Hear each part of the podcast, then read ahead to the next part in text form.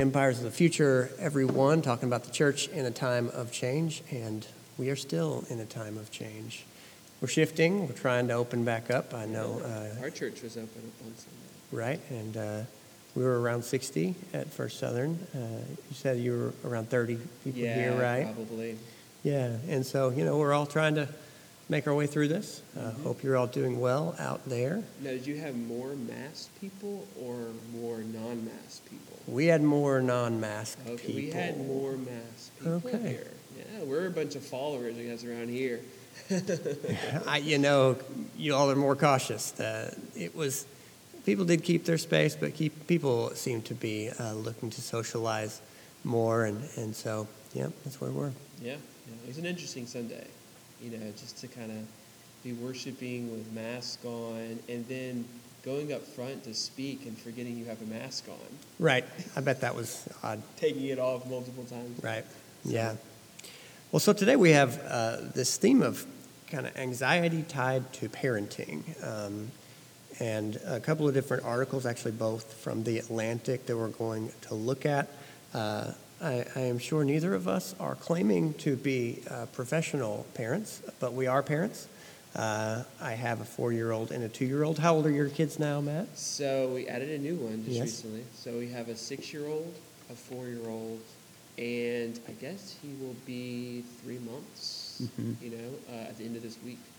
So that time gets me. Right, and uh, so that's where we are. Uh, It is a journey. Uh, I have enjoyed very much being a parent because you immediately you're in a fraternity. You know, I had people coming up to me, pretty much immediately, and kind of going, "Look, we're all in this together. You know, like you can make it. You're going to make it," and uh, I appreciated that. You know, um, people have been really encouraging. Parenting is a struggle, and and so this we get into quite a few things today. It's all in an encouraging uh, tone. Look, this is we are all doing our best to make it through it. But I did feel that this article is a great way to bring up some really important issues today, and um, to make sure that we recognize uh, the tensions we have to be living in as parents um, in the the time that we live. We always talk about how we're in this time of change, and parenting has certainly changed. Uh, I think everybody is on board with that, so we're going to look at that today. Um, but before we do, this is an article uh, by Elizabeth Flock, and this is uh, just about the rise of anxiety. It's called uh, "I Was Depressed Before All This, Now What," and she starts it. She says the pandemic has been described as a mass trauma, a collective grief, and a feeling like it's the end of the world. And um, this has been a stress for people. Uh, this immediately brings to mind, I've been reading recently uh, because of uh, my interest in a guy named Jonathan Haidt. He's brought up uh, and, and really uh, talks about a, a, um, a method of treatment called cognitive behavioral therapy. And one of the things, uh, there are a lot of kind of everyday methods that they use in it. One of the reasons that I, I like to read about it and learn about it is because they talk about uh, kind of like problems that we have in um, in the way we perceive our world and how if you let those live inside of your mind it can create emotional problems because you, you kind of basically believe your own hype and i, I say that to say that uh, this opener the opening sentence of this uh, I, I think is is a, is a little bit overblown um, there's a there's a phrase in cognitive behavioral therapy uh, cbt they call it uh, called catastrophizing um, and mass trauma, it, it's a trauma if you have experienced pain directly. So people who have lost a family member have certainly experienced trauma, but this is this is a great difficulty. And so um, that opening line is leading into what we are experiencing, what a lot of people are experiencing, that if you had any kind of mental health uh, challenges before, this is going to make it worse. Um, so, here are the symptoms of depression uh, social withdrawal, a feeling of hopelessness, trouble concentrating, lack of exercise or the activities you once enjoyed, uh, sleeping too much or not at all. And you know, one thing I think that you see um, as you examine things in ministry, as you deal with people who have challenges, is that the the symptoms and the effects are are often tied to the causes and the diseases. So, for instance, we've been forced to do social withdrawal. Mm-hmm. So that's almost inevitably going to lead to depression to some degree, right? Yeah, and I, I think it's interesting because uh, there's been a there's an article to, in the newspaper this weekend about again like what should we do in, in response to the economy, uh, public health, and I think there's more people starting to, to identify the issue of when you have 20 million unemployed, uh, when you have many that are dealing with um, you know isolation, uh, you're going to have very extreme depression, Right. and it's going to cause suicide. You're going to get deaths Yeah.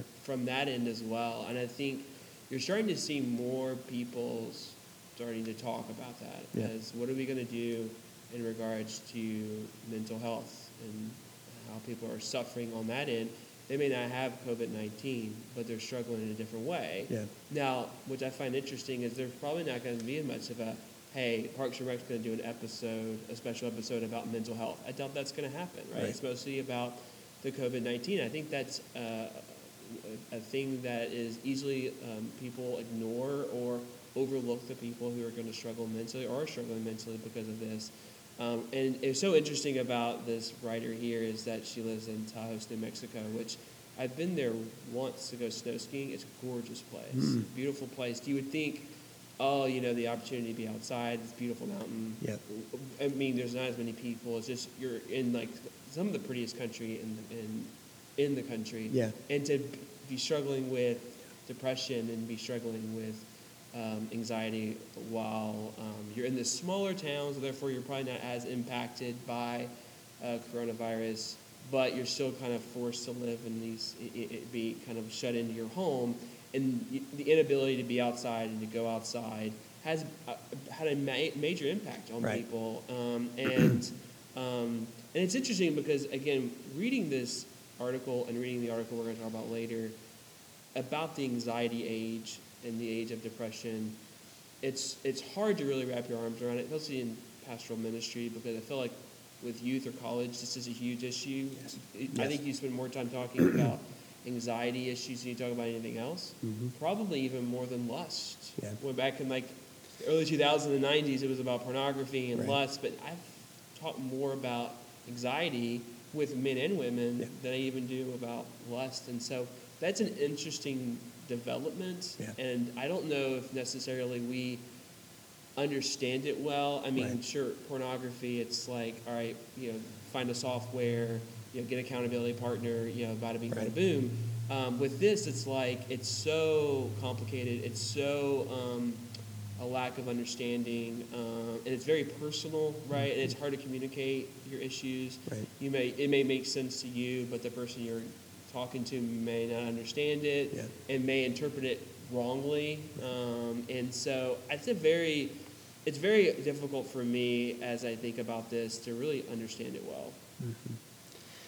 And that's, that's certainly true uh, for all of us. I think that our goal today, um, especially as we get into struggles that young people are having, um, is to raise the concerns, to talk about the big areas that people are questioning right now, and then to say, look, this is what we're watching, uh, this is what we're trying to sort through. Uh, don't have all the answers, but we're trying to keep watch just like you are, just like you are if you're a student, just like you are if you're a parent, um, because there are people that we love in this world who are struggling, and mental health has been a, a life issue for forever, for Mhm. in the entirety of human history. Um, Yeah, sure. I think that we now, um, it, I think we're coming out of a time in history where like we've solved certain health, you know, issues. I mean, painkillers. Uh, going from, you know, look, bite this stick, Mm-hmm. to, oh, I'm going to give you this, and you pretty much won't feel the pain. That's a zero to one, and that's happened, Yeah. you know, in say our grandparents' lifetime. That's that's amazing. Mhm. Um, well, uh, so I, I, I- I think that there's certainly a wish that we could just solve this, Yeah. and we are not. We're not there. We are we are identifying various issues and then trying to to work uh, forward from those And right now. you know, it was an this is not necessarily, uh, the article wasn't really related to this, but it made me think of it. There's a discussion right now between like individual health and like public health, Mhm. where and a lot of the article was arguing that a lot of uh, like the Genome Project, Mhm. Francis Collins, is very like individualized. Like, how can we, based off this particular person's medical history, how can we affect medical change in their lives? Yeah. Rarely, very much. Uh, there's not a lot of um, um, innovation and advancement when it comes to public health. Mhm. Even when we talk about like health insurance as a Mhm. policy, we think of it. Sometimes there's an argument between individual health insurance and then public, right? Right. So there's this kind of fight. And I think about mental health, it's so individualized. It's like, well, I struggle with anxiety or I struggle with depression. Right. And it's something like you have to kind of figure out on your own, or you go out and get a therapist and you work together to Yeah. figure out your problems, uh, or you come up with your own remedies of your own problems. But there's very little public discussion about depression and anxiety, right? Right. There, and, and so maybe that's one of the things that may come out of this as more maybe more people discover maybe that they struggle with depression because of the pandemic. That Mhm. maybe there will be more of a, a public platform, or maybe there will be more experts in the field that will come together to Yeah. find solutions that, and as we as pastors can kind of piggyback off some of their, their advice or counseling or some of their other discoveries that we can start utilizing in our own ministry. Yeah. So there's a takeaway from this that I think is um, really important, and it's kind of like a personal spiritual health question that I want to ask you about. Uh, she talks about how she would wake up and there there'd be different things that she could do. I mean, you're talking about she's in a beautiful place. You can go and be outside. Uh, I've had this peculiar experience of moving away from where I'm from in Southern Illinois, and then finding out there are people who go there and they find it beautiful. They, uh, you know, the Garden of the Gods is there, along with a lot of other places. But I think when you grow up there, you just take that for granted. Um, now, the phrase she used was, "I was too distracted by the news to do the things that I felt like I could enjoy." And in it, in a lot of ways, what um, what has happened for all of us in the last few months is we have replaced a lot of social interaction with media engagement, whether that is uh, reading, keeping up with news and news conferences, or whether it's entertainment, whether that's in form of TV, video games, you know, I'm sure music and, and uh, a lot of different things. But you're a big news guy. You read a lot of articles. How do you um, how do you kind of maintain that's enough. How do you how do you kind of keep from, uh, especially in this time where it's like, hey, got some more bad news for you today, or we just like to rehash the same COVID nineteen news with you? How do you find that balance? Well, it's so interesting. You know, uh, I have said on multiple occasions in the last few weeks, I'm tired of reading the news because Yeah. it's the same thing Yeah. over and over again. Um, and uh, I even mentioned like, yeah, it's not as many like international news. There's not any articles about Afghanistan or, Mhm. or Syria. You know, there's still civil war, I think, going on there. Like, there's just a lot of other issues in the world that have kind of just of dropped, right? Because Yeah. again, it's not pulling people in into the to the news. We're kind of focused on this one event, this one, and different aspects and subcategories of this one event. Um, and so rarely do you see, I don't listen to NPR very much anymore because I feel like it's the same thing Yep. that I'm reading in the newspaper. So I'll listen to like sports radio most of the time, which is like still talking about COVID 19 and the pandemic, but also talking about other things that not necessarily related. And Yeah. so that's kind of a, a, a relief. Um, but it is, and I don't watch a lot of like local national news on television. So that's, I don't see how someone could watch like Fox News like over and over Yep. again right now. I think that would be, uh, or even even watching Twitter and just looking Yeah. at different cases. I there are people out there that like watch and are updating themselves on the cases on a daily basis, and I don't see like what the benefit of that is. Right. Um, and um, and so yeah, I think um, there is a sense, and just a, a kind of, I wanted to say this when you were asking the question. That's why I kind of smiled. But just even recently, uh, as of this weekend, um, felt a little bit on edge about opening the church on Sunday Uh-huh. because there were so many different articles, either Gospel Coalition or Nine Marks or the uh, Ethics and Religious Liberty Council or it's the Baptist Press or another entity that's writing like, hey, here's something. It's like such such overload on information Yeah. that you're like, well, what are they saying? How do they correlate it with what they're saying? Am I missing something? And it's so much. And my wife mentioned an article today, and I kind of didn't snap at her, but kind of snapped internally, like I can't take any more Right. information about how people can get the coronavirus in a room, Yep. and how like Yep. how like if, even if you sing a song like you know you Yeah. worship, Yeah. how people could be uh, impacted or affected with the coronavirus. I'm like I can't take it anymore because I feel like we're there's an invisible um, Mm-hmm. there's an invisible power around us that is just waiting to like kill us, right? yeah. And it's like you, especially as leaders, when you're making decisions, there is a sense where you're on just information overload. It's just Mm-hmm. like I don't want to make a decision because I'm afraid I'm going to make the wrong decision. Right. Because there's just too much information. Yeah. Yeah. So I think it's huge to uh, to catch that check that's happens Yeah. in your heart, and then Yeah.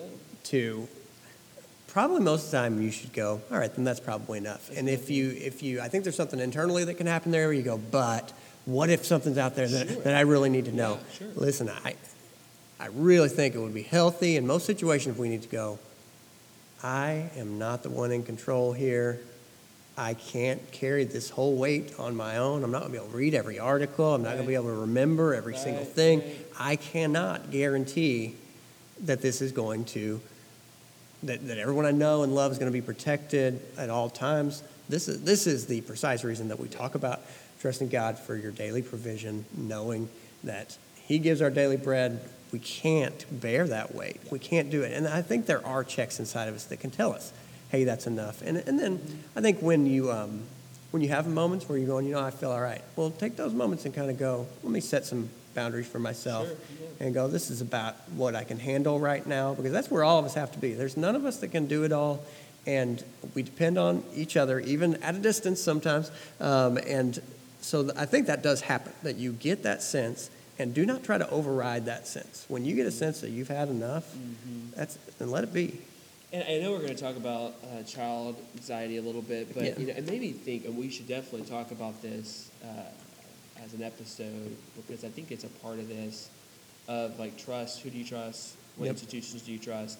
And I think in our day and age, there's while there's so much information, there's also a sense where you really can't trust the information either, and so you read all this information, Yep. but then you're the you're kind of your you're the trust factor factory. So you basically, well, I only really trust myself.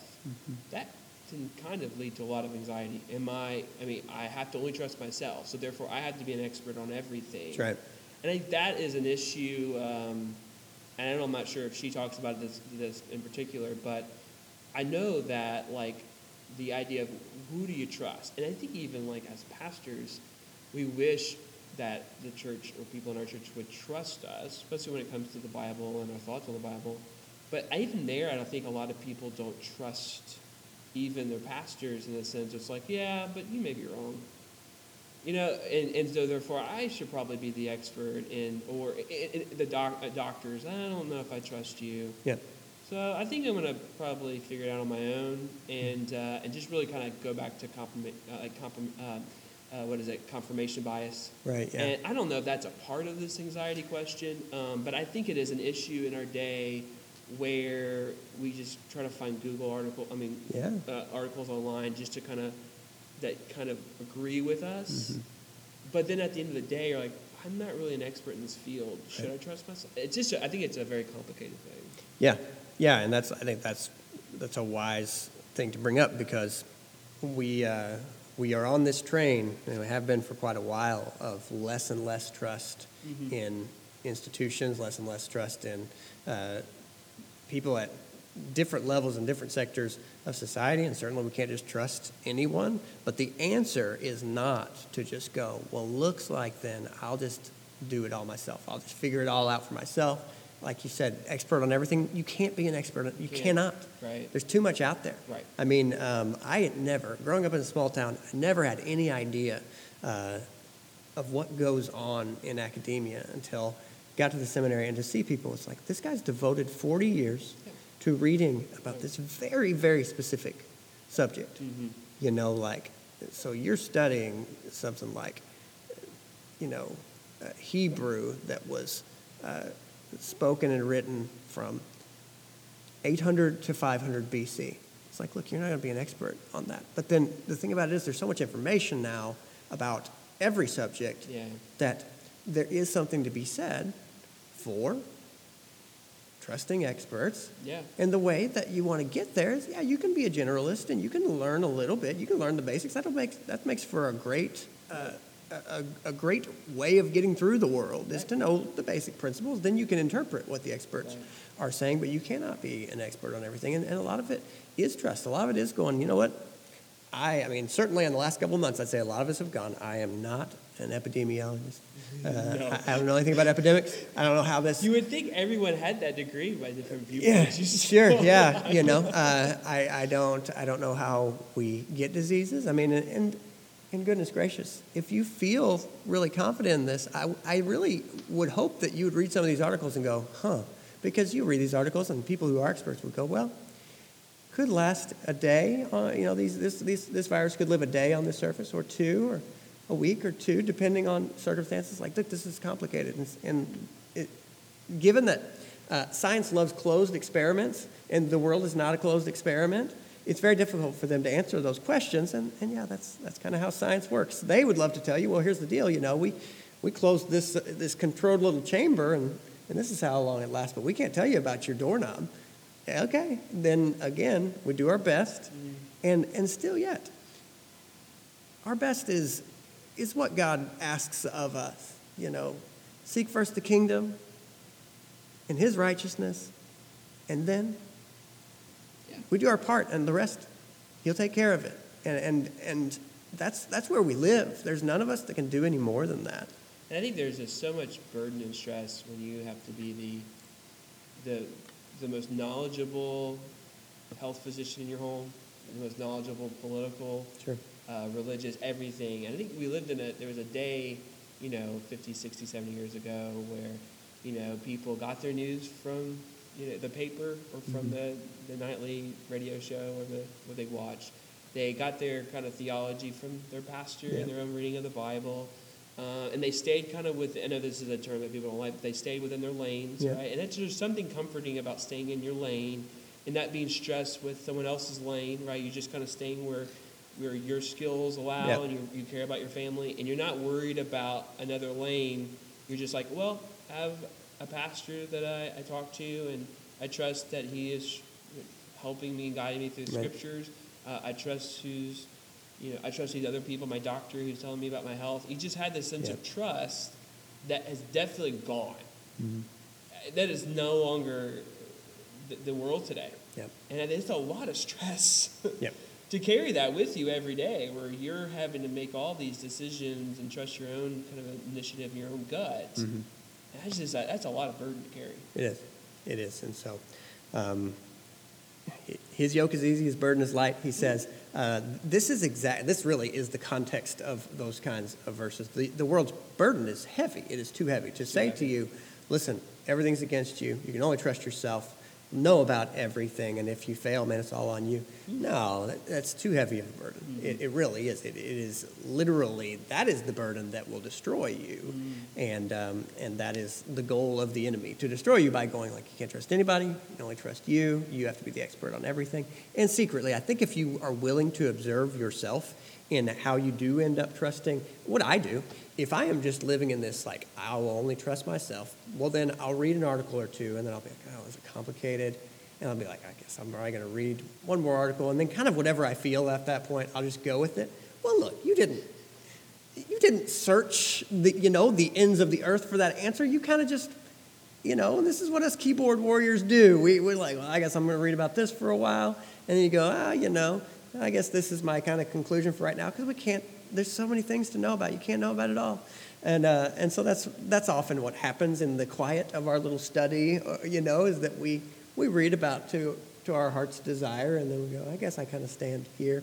Uh, we have to have willingness to change our minds as the information comes out, to be humble and to go, you know, turns out I guess I was wrong about that, and uh, this is where I'm at on this issue today. Uh, depending, you know, on what you find out, and uh, you know, we've all been having to learn about how diseases are transmitted, how masks work, and so many different things. And so, uh, humility. I guess that's a, a good place to shift gears. Is that humility is important. And, Not, uh, not, I know you haven't seen The Last Dance, Mhm. so but there's a, you know, there's a, a, a little bit of controversy that was in Jordan's life because he he said that Republicans buy sneaky, sneakers too. Because basically, uh, Democrats wanted him to kind of come out for a senator running in North Carolina, and he made the statements like, "That's not really my thing. Mm-hmm. I'm not a politician. I'm not really don't really care about politics all that much. I'm a basketball player, and I sell shoes." Yeah. Uh, and there's a sense where people are like, no, no, no, no, no, you have to have an opinion. Right. And he's like, I don't have an opinion. And he ended up his his mom like basically encouraged him to he's like support him like monetarily, so he did that. But he didn't come out and say, hey, vote for this person, Yeah. vote for that person, because he said there's some people who may not like what I have to say, Yeah. and they buy my sneakers too, right? And I think there's a sense where we get you you, you have to have an opinion. Yeah. And there's a day and age like Jordan he was like, no, that's not my lane. Yeah. This is my lane. Yeah. That's gone. Yeah. But there's a sense where like, but there's a lot of criticism of Jordan's view there. It's like, I think he's right.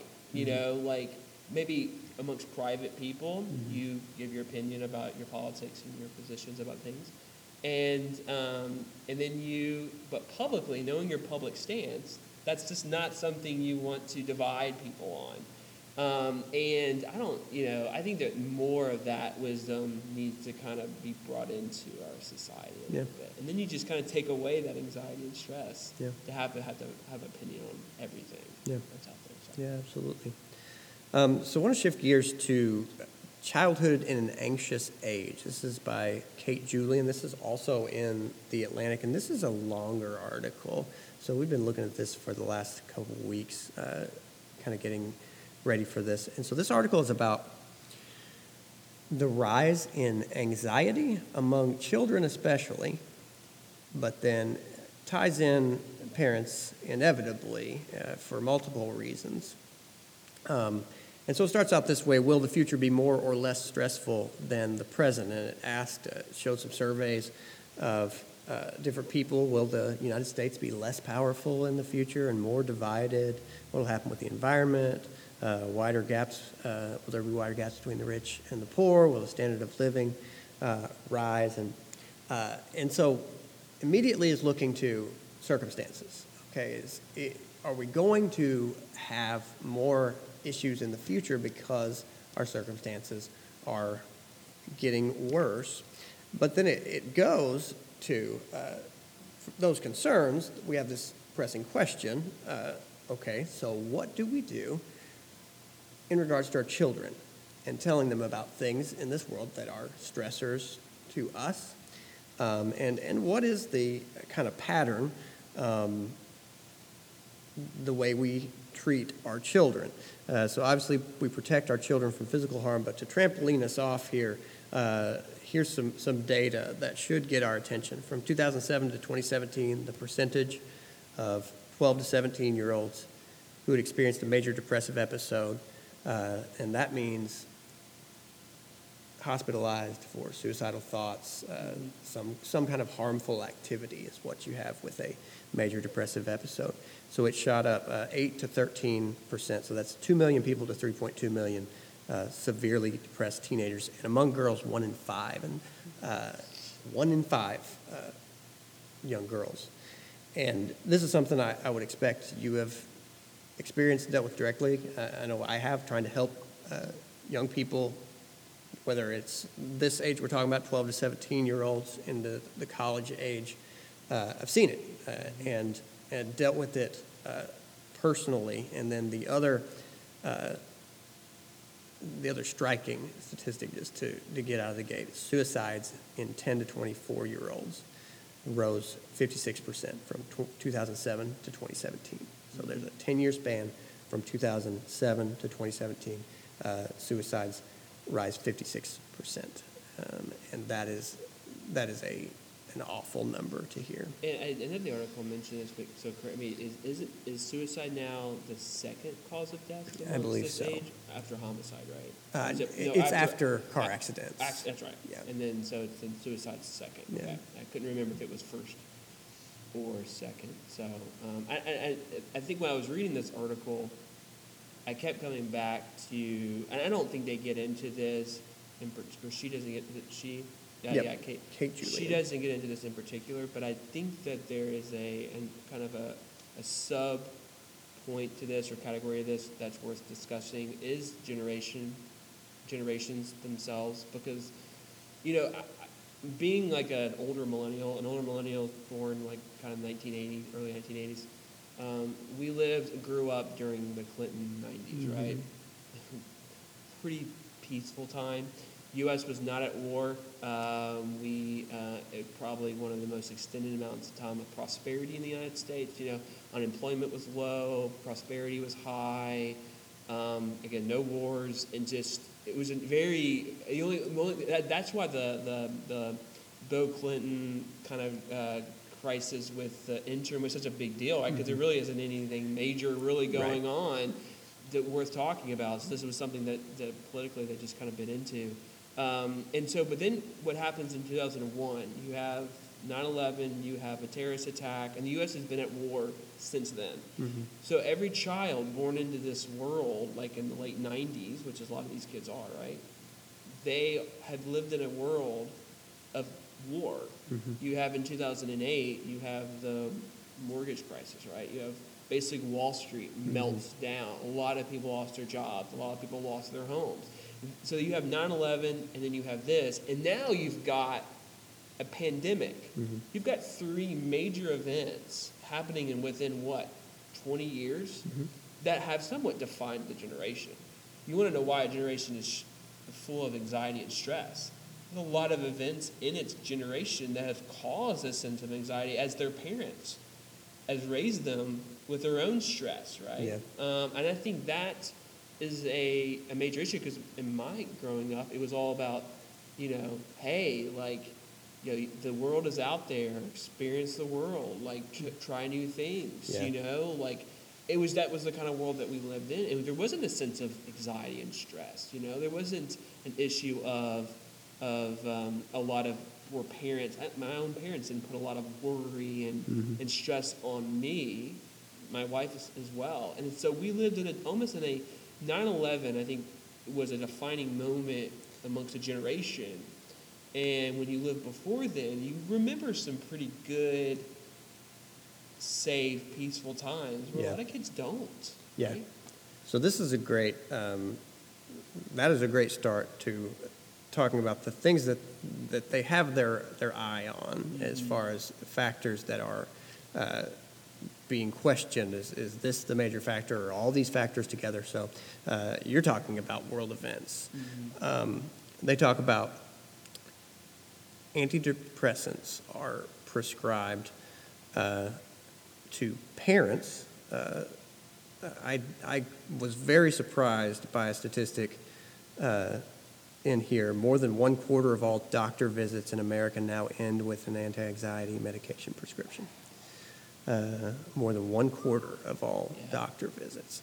And so you That's have uh, medicated parents, but then they, we went through this period where children were medicated for a while, but they determined that uh, it's having a harmful effect on uh, their system. So we are no longer prescribing antidepressants uh, for children because they're unpredictable in their effects. And, and I mean, to read the article, it was you could see exactly why they had stopped because for some children they would accelerate suicidal behavior. Uh, they, they were not they were not predictable to the point that sometimes they made it worse, and so uh, they're not doing that. But then this is their first question. You know, okay, so this has gotten worse. Do we stick with this plan given that suicides and depressive behaviors on the rise? Um, one factor that, as we talked about, uh, one in five young girls is experiencing depression. Uh, girls are getting their period earlier and earlier, and that's been the case for a long time, and it has continued. Um, and so then you have hormone issues, and, and anybody who has dealt with teenagers and, and talked to teenagers in any way, you know that, that mood swings and, and hormones are all tied in together with this feeling and this sense of stress and, and loneliness and all of that. Yeah. And then uh, finally, the big one that no one will be surprised by, which is smartphones, social media, kind of the whole web of how that affects um, young people, um, because then you're talking about talking about texting, you're talking about young people being exposed to the whims of each other, whether those are whims that are, uh, hey, let's go do this risky thing together, or it's whims such as, hey, I hate you. Get you a text at one in the morning that says, I hate you, and all the people at school hate you now, too. I mean, Right. like, that's a stress inducer. right, right. Yeah, the bullying effects Right. with social media is, I mean, again, growing up in the awkwardness of teenage years in high school, middle school and high school, pre-social media. Right. This is what me and you. Bullying was was public. Yeah. It was out there, right? You someone who was bullied in the hallway, like everyone saw, and it was kind of like there was teachers to somewhat protect, right, or parents to protect. Now, there's bullying that happens in the digital social media world. Parents aren't involved. Teachers are not involved. You, and so, how do you police this? Right. You can have a kid who's bullied on and on and on and on and on, and nobody know about it, then commit Yep. suicide. And people are like, why did he commit suicide? Why did she commit suicide? And you're like, the, we didn't see that coming because Right. it was all unseen, Right. unheard. And how do you protect that? How do you Right. create boundaries to that? So that's a, I mean, even though I don't feel old at 36, that's a wor- that's a totally different world. Right. Like high school, middle school, or even less than that, because kids are growing up faster now, Yep. right? Um, they're in a world that none of us have ever been in before. Just because you have a Facebook account or a Twitter account or Instagram account doesn't mean you're in the same world. Right. And I think that in and of itself is difficult to to really understand the complexities and the evilness that's Mhm. happening even from that end as kids deal with being bullied or even being a bully Right. to others. Right. You know, and just the anxiety and stress that is created as already you're a teenager, right? I mean, it was already an awkward time of your life, anyways. Mhm. Adding that on top of it, it's just, it's just, it's, oh, it's too much to bear. Yep. So, and you cannot keep up with it. The, the challenge as far as, um, you know, at first, I remember going, well, you know, okay, we'll adapt to this social media and we'll ha- I'll have an account and different leaders, we can, we can be in this. Well, uh, because youth culture has existed for quite a long time now, uh, the effect that we've seen is they made the world private.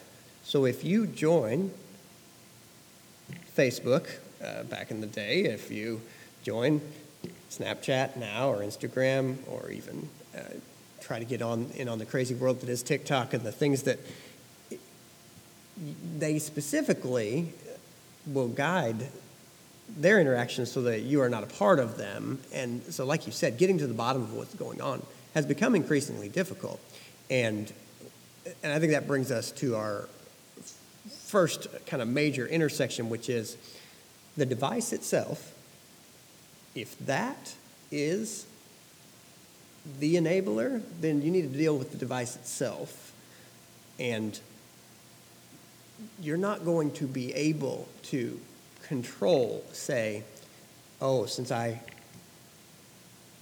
took care of their Instagram uh, account, well, now they won't be able to interact with their friends. So many platforms today have interactive chat functions, and they'll find some way. And, and so if, if you're dealing with a, a child, a young person, teenager who is at a point uh, to where whether the, the self-destruction is like depression or if it's just complete isolation, like a, they talked in here about kids who decided, you know, I just don't want to go to school in any way, shape, or form. You know, it's like, look, that's pretty harmful to uh, to the rest of your life, and I, I I felt for these parents. So they were talking about these parents who were going, well, I- can't just take the internet away from them, and yes, you can. Uh, and this the is internet is air. I mean, it's the way that it's viewed. It's air. Right. Without it, I can't breathe. Right? It's seeing connectivity Yep. is equal to water, and air, and food. To a generation that's always had it, Right. Uh, and so the idea, well, we're just going to unplug the internet. Like, I mean, that, that, that is a, um, how that is viewed is being connected, being disconnected from the entire world, right? Yeah. And so, like, it's a fight that, and there's a book called Wired Chil- Child, right? And how to, like, how to raise children in a digital age.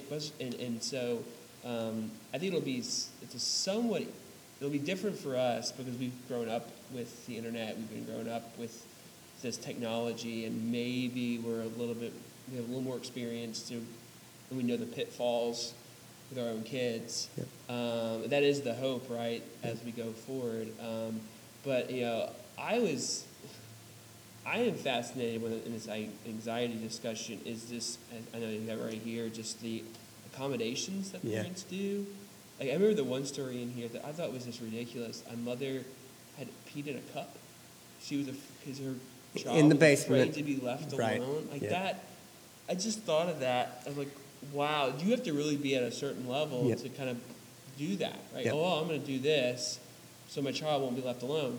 Um, you're wondering who's really raising who, Mm-hmm. who has the real power and authority in the situation, and, you, are going to ask me this, but uh, start thinking about ways that you do the same thing for Yep. your kids. How do you accommodate them to their own detriment? Yep. You know, um, and so um, I know you were going to ask the question. But Yeah, I was, I- I was good. yeah. Well, is there anything? What do you, when you were reading this article, what did you catch yourself kind of? So we have a list here, and I, Yeah. I, I look very much forward. let me let me get to that in just a moment. Uh, so, so before we leave this issue, one of the things that they advise, and if you do get to the point to where you need serious counseling, you're going to encounter people who say, "Look, you- you're going to have to change this child's circumstances for certain periods of the day." So if your child says, "No, I'm just going to stay home from school and I'm not doing anything all day but play, you know, Fortnite," well, look, you can take you can take your router and unplug it and take it with you to work, and you can take the phone with you. And and a part of uh, what they're talking about in, the, in this article is listen, you've got to learn to enforce these boundaries. Otherwise, you're not going to get anywhere. You, there will be no change if all of these behaviors are just being reinforced.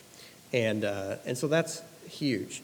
Um, now, we've been, since we've been in uh, this, talking about this issue of um, anxiety for, for both of these articles, I think that the starting place that, is really important to mention, and you and I have talked about this the last few days as we've been uh, thinking about this article, is that it is normal to have days where you are up and days where you are down. Sure. That is the normal human experience. And, and I think we've been conditioned a lot to feel that normal is out to feel good every day, out to feel motivated, out to want to go conquer the world. And I, you and I have talked enough in our friendship that I know that you have down days and you have up days, and I do too. And, and I think it's important to say that's okay, that's normal, and it's, it, it is, it is in fact the baseline for what it is to be human in this broken world Yeah. um, and that we, uh, we with, with ourselves as friends, but with all, all of our other friends too, we don't expect of each other. Hey man, don't be a downer on me. You know, like no, if it's how you feel today, then that's fine. Right. That's a part of what it is to have friendships is to be there for each other no matter where you are. Yeah. Um, and, and I don't know what it is that's going on, but I really do feel that that expectation has changed and a lot that most people expect I should feel up generally or something's wrong. Right. I think, yeah, and, and, and especially for someone like I'm, I'm, a, I'm introverted um, by personality. Uh, typically, um, I'm kind of a task first person, um, and so a lot of times, if um, you know, sitting, working, and, and concentrating on something, but also not really exen, not motivated to attack the day. you- You're just kind of doing your task, right? Mhm. People will give you this, give you this kind of like, well, what's wrong, Matt? And it's like, well, there's nothing anyway particularly wrong, but it's going to take me an hour to explain this to you. So I'm just going to say, I'm fine. Yeah, sure. But that doesn't really work. Like that, that answer doesn't get across to people. Yep. Oh, well, Matt's just, he's not super excited today. He's just trying to get through the day. Yep. that doesn't really work in our day and age. I think you're hitting on a good point. Uh, and so, especially for introverted people, we don't really want to communicate what we're feeling. Right. We just want to get on with what we're doing, right? Yeah. But some people like that doesn't work, and Yep. so they go, "There has to be something wrong." There's nothing wrong. Right, right. There's just life, right? But for people who are always kind of high, Mm-hmm. and they're you're not at you- they're at a high level, Mm-hmm. there has to be a reason why you're not at that level. It's like, no, I'm just typically not there, and there's Right. something super exciting going on in my life that I want to be there. Yep. I'm just kind of here doing Yep. my task, and um, that is an annoying thing. And uh, you know, my wife, who's more extroverted, tends to be pretty peppy. Mm-hmm. She's gotten to know me because we've been married, for 10 but she doesn't ask me a lot of times like, are "You're not feeling well. You're not doing well." She's just kind of goes, "Oh, it's my husband. I've been married to for a while. He's just not happy. He's not super excited right now. Yeah. He's just his normal self, right? Right. But for people who don't see you every day, or there, there has to be something wrong. Mm-hmm. It's like there's nothing wrong. It's just I'm not like you, and uh, that is a, an annoyance for people who are introverted. Sure. it's a complete annoyance. Yeah. Yeah. Yeah. And so inside of that, uh, kind of underneath that umbrella, it's important to establish that anxiety is, uh, it's kind of just viewed as this base enemy in our day. Um, and, and they mention in here, I think it's just an important fact that anxiety is a universal and necessary response to stress and uncertainty. And so anxiety serves a purpose within us that there, there are uncertainties. We are trying to figure out how we're going to make it and go forward. Um, and, and because of that, we cannot just insulate children from stress and anxiety and go, I fixed it, Right. I solved it. Right. And, and that's, that is probably um, a lot of answers that, we deal with are not easy answers. And this is one of the complicating factors that is fundamentally necessary. You have to realize that anxiety tells you, you know, maybe I'm not ready for this. This has changed. To understand this has changed the way I deal with the teenagers that I'm dealing with right now. I have teenagers in the youth group who are 17, 18, and don't drive. And I used to think it's as simple as, well, then I just got to tell them, let's get on it, buck up. And maybe that's the case for some, but I am convinced with some of them too that their anxiety is tell them, telling them, look, if you're going to um, be so nervous in driving that it affects you so much that you get in a wreck, then maybe your anxiety is right. That if it, we'll try to get you ready for the task here, um, and that's what you have to determine. But, but understanding the purpose of anxiety is really important because anxiety is there to help you to realize, yeah, look, there's uncertainties in your path, and we're going to have to get you ready for them. Now, uh, we cannot, again, insulate our children from stress and anxiety. And so, Matt, I have a quiz for you here. Uh, I ask you to answer uh, yes, no, or maybe you'll have to clarify a little bit. Uh, I'll mention uh, whether or not I do these two. This is just total disclosure here for the both of us because I appreciated she had some behaviors that are, are happening right now. And I think pretty much any parent's going to say yes to one or two of these things because, uh, given depending on your kid's age and depending on certain personality habits. Um, so tell me yes or no, Matt. Are you ready? Yes. All right, so she starts out be, be careful about being so accommodating as a parent that you shield your child uh, from the struggles of, of life. So, Matt, uh, do you get things for your, your children because they're scared? Like go to another room and get them since they're scared to go in there? Uh, I think you said yes or no, so I'm trying to think through this. Uh, typically, no. Okay. Uh, usually, I would say, no, you need to go upstairs and get that. Yeah. Um, or what I'll do is say, hey, um, Lincoln, why don't you go with your sister upstairs? Yeah. You know, why don't you bring a partner with you? Yep. But um, but not doing it for them. Okay, not me either, really. Uh, tying shoes over and over to get them perfect. The kids are, haven't really learned how to tie their shoes yet. Okay. Um, it's But so these great- are here's these are behaviors, though, like that Right. perfectionism and helping kids to well, yeah. here's the good thing about me. I'm not a perfectionist. Mhm.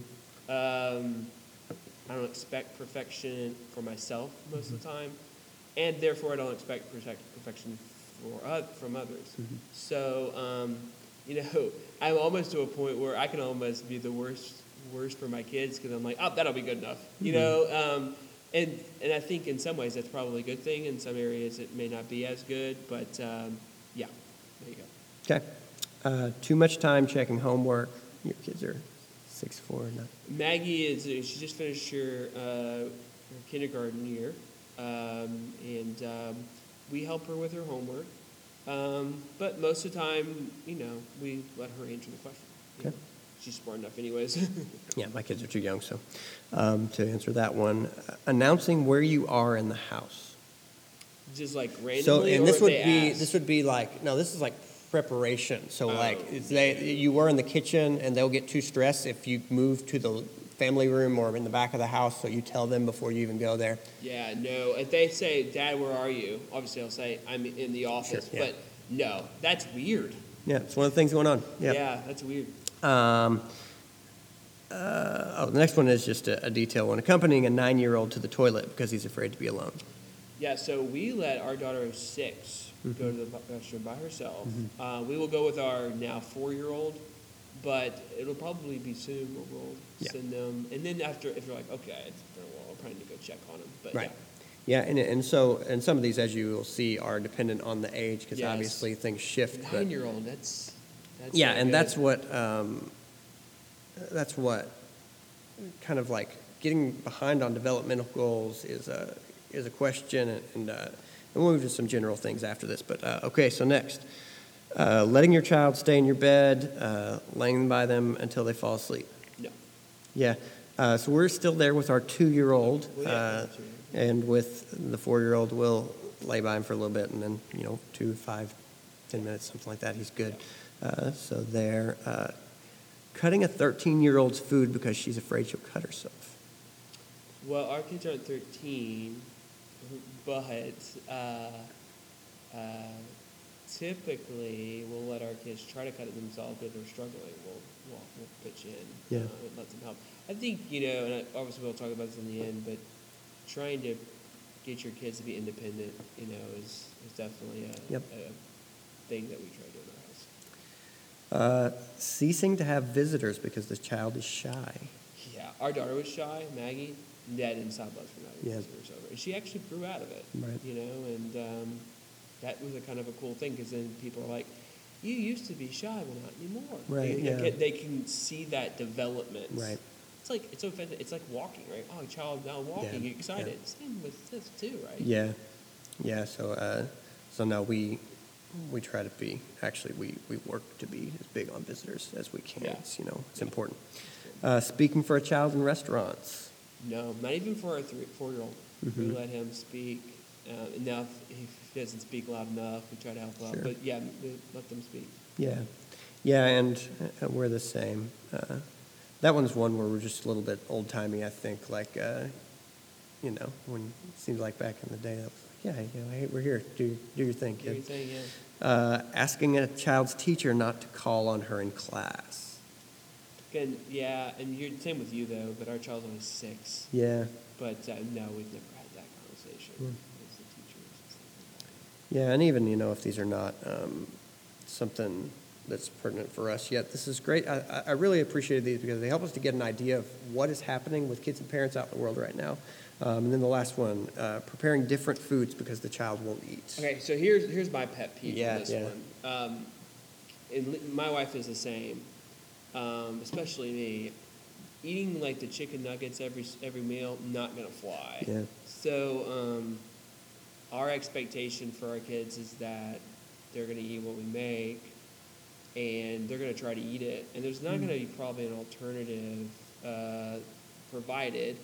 Um, and so one of the things is is our kids have learned to like certain foods that most kids don't eat, Mhm. um, and that's for their benefit, right? Um, so um, I, it drives me nuts when parents only feed their kids like two foods because they won't eat anything else. Well, the kid will figure out pretty soon that they better like some other foods or they're not going to eat, right?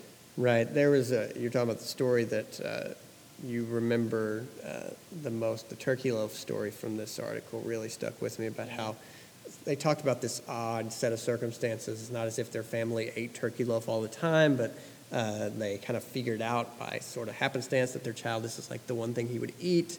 Uh, and at first, you know, it mixed, but then he kind of just kept pushing, and eventually that's all he would eat. It's turkey. Was loaf. turkey It's like a meatloaf. Maybe Yeah, and, and it's and it's like it's like a I get the idea it's like a meat salad sort of you know like a turkey Yeah. kind of so Sure. um, and and we we all experience this thing of our kids wanting a certain thing and and I think this one is the one out of all these it's a tug of war for everyone Yeah. and uh, this is a good place to move to some general principles so the first general principle um, there's that old saying about that you don't prepare the road for your child, prepare the child for the road. Yeah, sure. Uh, this world is, is harsh and is going to be very difficult. Right. And we are experiencing, we've been going through for a while, a time where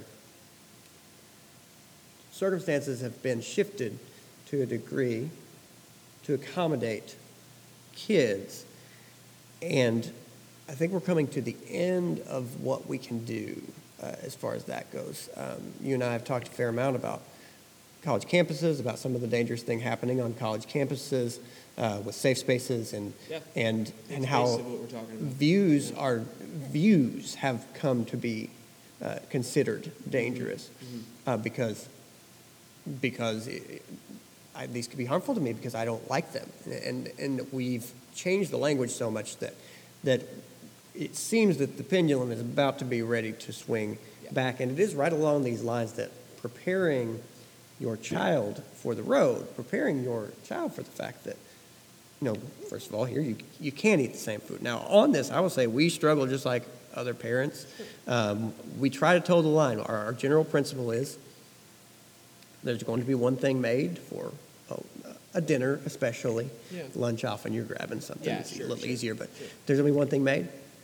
If you don't want to eat that, well, it'll be there on the table, and that's the thing. Right. And if if you want, you know, sit you sit here through dinner time, you don't eat it, it'll sit there, and then at bedtime you'll just go to bed. And if you got to be hungry when you go to bed, that will hopefully change your mind about eating what what the family eats, um, because you know a part of this is understanding the nature uh, of of a child, the nature of a human being, which is kids can become a little tyrant to my way. Yeah. This is how this is how I want the world to be, and parent, you seem to be willing to to let me have the world the way I want it, and so I'll enforce my will on you. Um, and so that that would say I would say is the first uh, principle we need to step in here is that you really do. You need to look at the world and to go and, and, in, and in this regard this article I, I found it a little strange even the where it started about boy it might be worse in the future. It's like well it might in degrees there might be some things that get a little worse but if you have uh, i was not too interested in history until kind of college post college and man history has been really rough on humanity there's been a lot of really bad periods in history Mhm. and and to read I, I no longer have any stomach for this statement of like oh i don't know if i could bring a child into this world it's like okay this world it's not a bad world. you know, I mean, there's some problems, but but man, you know, there's not like barbarians at the gate. You know, like Right. The chances of getting to age 12 is right? Yeah, pretty, pretty low. you know, yeah, the infant mortality rate dramatic. Like you live at the lowest infant mortality rate in all of human history. There's something to be said for that. That's a pretty big deal. You know, uh, so there's a lot to be said uh, at a baseline for the world that we live in, and so I really don't uh, have ears to hear, you know, that boy, this world is so broken. I don't know if we could bring a child into it. It's like, you know, look, if you don't, if you don't want to have kids, you can just say that. Uh, eh, eh, because the world, uh, yes, there are issues, but man, we get to do a lot of amazing things. Yeah. I mean, we really do, and and and um, and, and Yeah. Go ahead. Do your, I, I, I, I'm, I'm bringing it back to the last dance again. I apologize to this, but you know, there's the famous story is you know Jordan got cut from his JV basketball yeah, team. Right? yeah, He comes home, he's crying his ear, his eyes out, right? And his mom goes, "Well, basically, get better."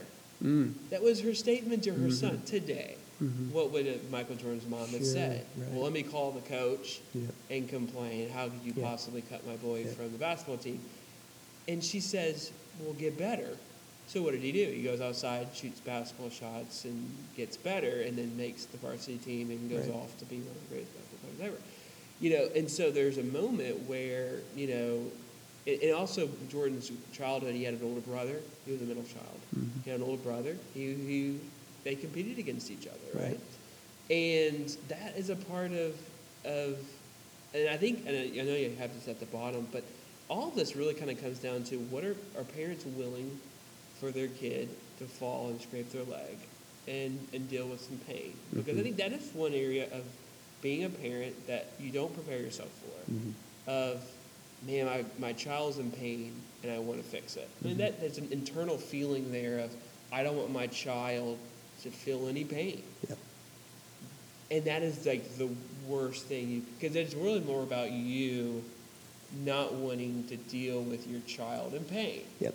and and dealing with their crying and their and their struggles and their disappointment and all the different things and their frustration and you don't want them to go through that so you try to create this safe space for them that Yeah. they won't have any pain and as you know as you said the world is full of pain Yep. and we're born into a world of pain we are born into a world sinful and fallen and pain is what you're going to experience in some degree and so you can't protect them from it um, and the one thing is to help them you know learn and gain wisdom as you have painful situations in your life and you grow through it right Yep.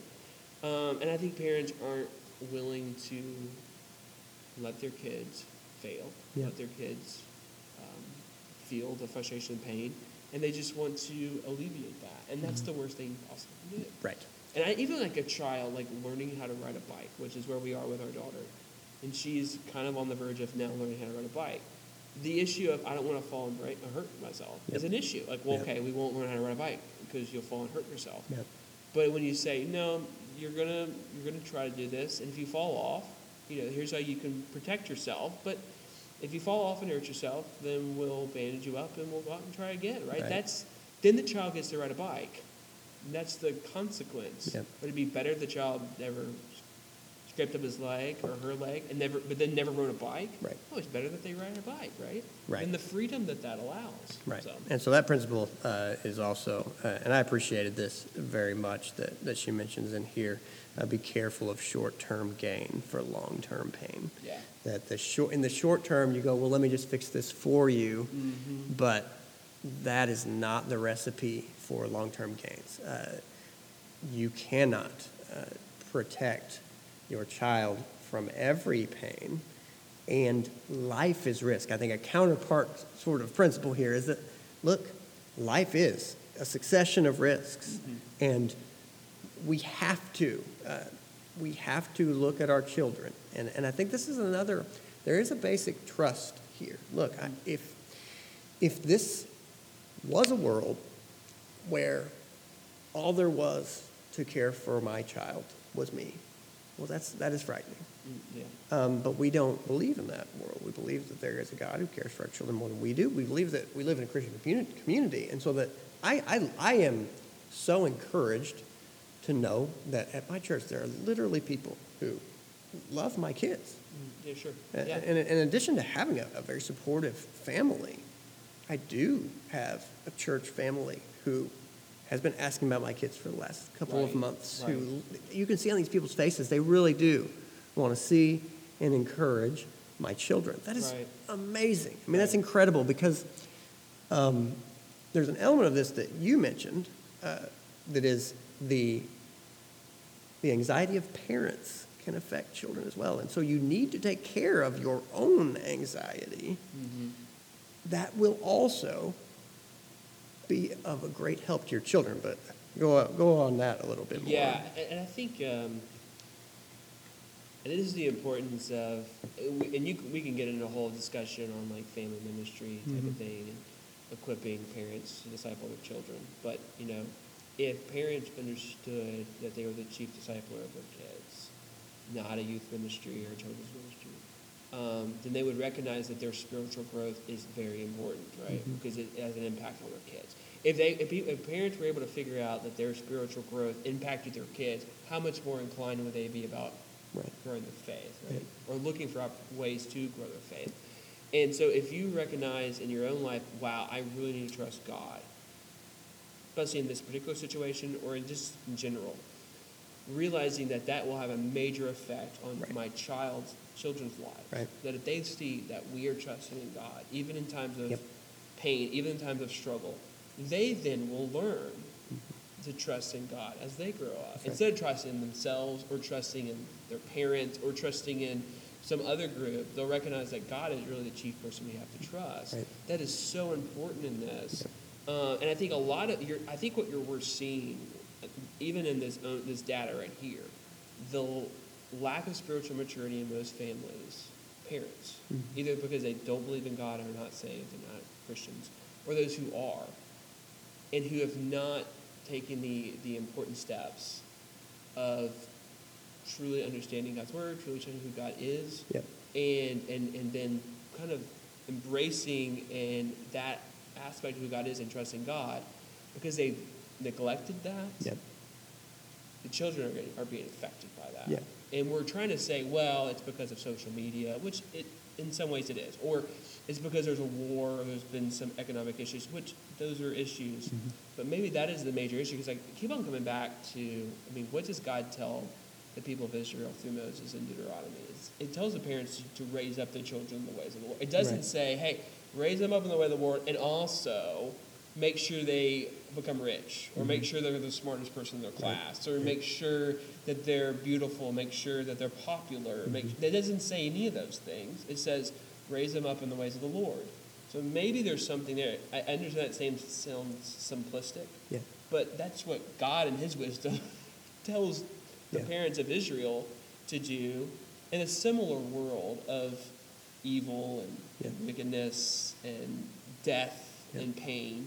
It's the same world that we live in today. Yeah. And the only, the main wisdom that God gives to these parents is raise your child in the ways of the Lord. Yeah, it- this is fundamentally important just for us who naturally think like individuals, like, okay, this world's about me charting my course and making my way.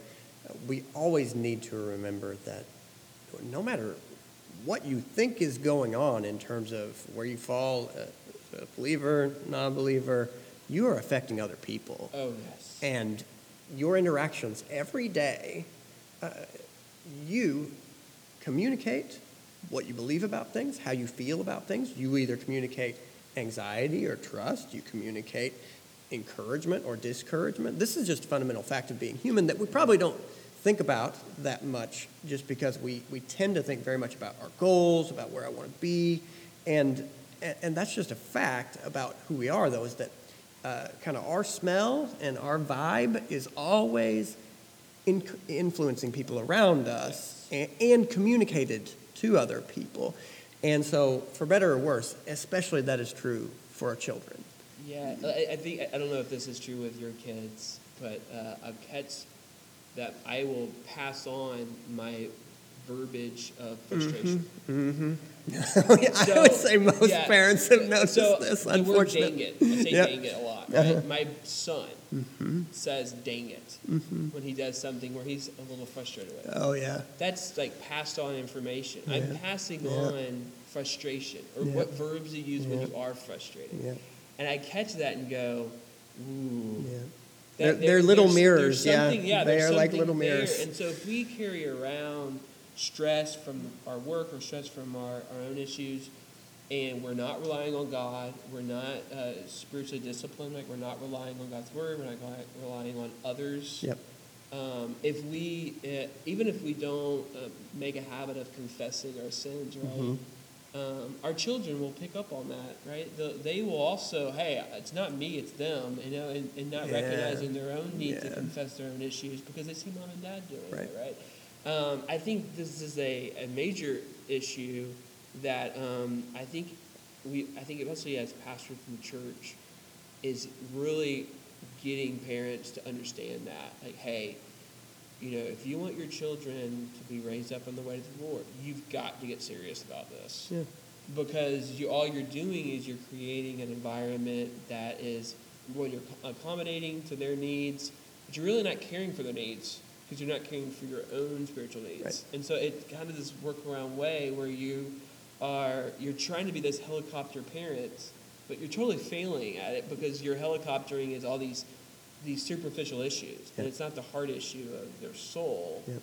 because you're not actually caring for your own soul. Yeah. And so that is, and churches have got to stop working over the parent's head. And so we'll we'll kind of facilitate or accommodate to children and then kind of like ignore the souls of parents and thinking mm-hmm. that's going to be the best thing for the child when it's not. It's Yeah. the parents where we really need to be Yeah. focusing our time and our energy on. Yeah, and, and so please, everyone, take this in an encouraging manner because this is not another burden to Oh, yeah. throw on you. Yeah, this yeah, is yeah, yeah. just realize that, that this is, it, it has a flow to it so that you, you, in a lot of ways, are your child's ceiling spiritually. They're not going to go Oh, beyond yeah, you. So good. And yeah. and so, in a lot, I mean, the encouragement here is, look, if you haven't done anything you've enjoyed for a month, do something that is just that you enjoy. And if your kids like it too, maybe they come, maybe they don't. But look, you do not have to leave your life behind. And, and you know,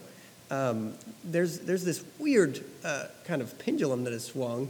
I hear these stories. I mean, my dad tells me about when he was a kid and he was one of five, and they would visit somebody's house, and his dad would say, "You sit down right there. All five of you don't get up. You don't go to the bathroom. You don't do anything."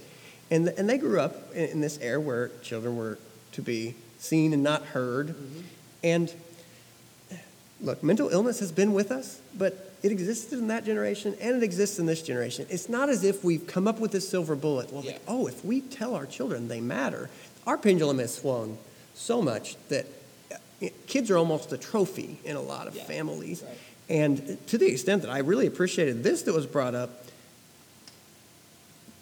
don't, don't be too concerned about what other parents are doing, Yeah. about trying to be the uh, most supportive, the most encouraging, Right. the parent who goes to everything, who has their kid involved in everything. Are we so concerned about what other parents think of us?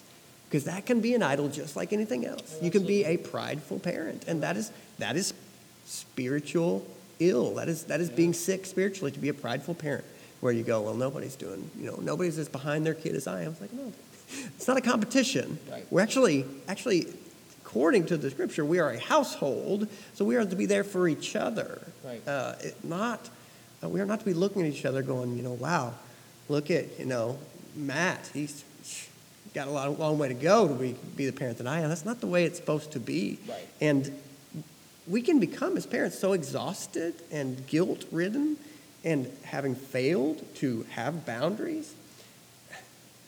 And, and it is just unbelievable to think there are a lot of parents who are getting to that point and going, but it's for my kid's own good. No, it's not.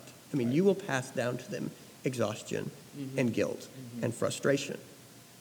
Yeah, and uh, yeah, I- again, I think as as as parents, you know, um, there's just so many things that you can almost create these evaluations where the world is evaluating me on what my kids do. You know, if, if my kids get so much great what grades they get, how successful they are, and their like extracurricular things. And, um, and, and you can you can go nuts that based off what they do affects how how much of a parent you are, and um, I think I just we gotta let kids like make mistakes.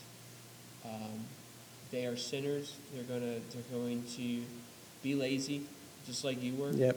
They're gonna not want to do their homework, just like you did. Um, they're gonna want to watch too much TV, just like you did. Yep. Uh, and that's like that's that's just how life is. Um, and as we encourage them in the Word of God, as we pray over them, as we point them to Scripture, as we um, engage them on that level, um, as we treat them like intellectual people who have opinions that may differ than us, then we and we, we show them some of the things of the world, like we show them movies and we show them music that we listen to and things that we like. Uh, and maybe they like it too, and we have that area we can interconnect, or maybe they hate it and they like something you hate. Like that is a part of Mhm. how it goes, and we we love them and we care for them. And I, I think this is something, and I think maybe more parents should tell this themselves this more often. The day that that child comes out of the womb, you should probably look at it and say, "Hey, God has called me to steward over you. I am not your owner. I am not your God. Uh, I am not your slave. I'm just a simply your steward. I'm steward over you. I'm to to pass on the things I'm supposed to pass on to you, and you're responsible Yeah. for your sin. I'm not responsible for your sin.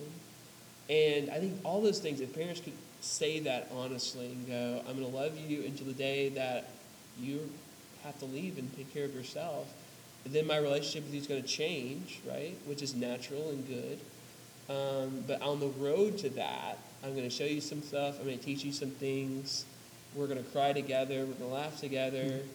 And you're going to go through some painful situations, and I'm going to have to sit there watch with you Yeah. and and that's the way a parent goes and, and i love the way as a parent i think the more you recognize how god feels about us and that i mean god doesn't protect us I mean, we want God to like not allow pain to enter in our world, but He does allow pain to enter us. Why? Because it's typically the best way to mold us in the person Mm, yeah. that God wants us to be. Right. And and parents, that's why parents make horrible gods Right. because they don't want their children to suffer. Sure. But yet, a God who's all wisdom and all power allows his children to suffer. Yeah. There's something we can learn from that as we learn more about God and his character, that he shows grace, he shows discipline, he allows things to happen that will hurt us for us to grow. And I think all of those things should help us as we grow as parents. and things like that. So, Yeah. yeah, this has been Empires of the Future, and hope you've enjoyed this, and we'll be back next week.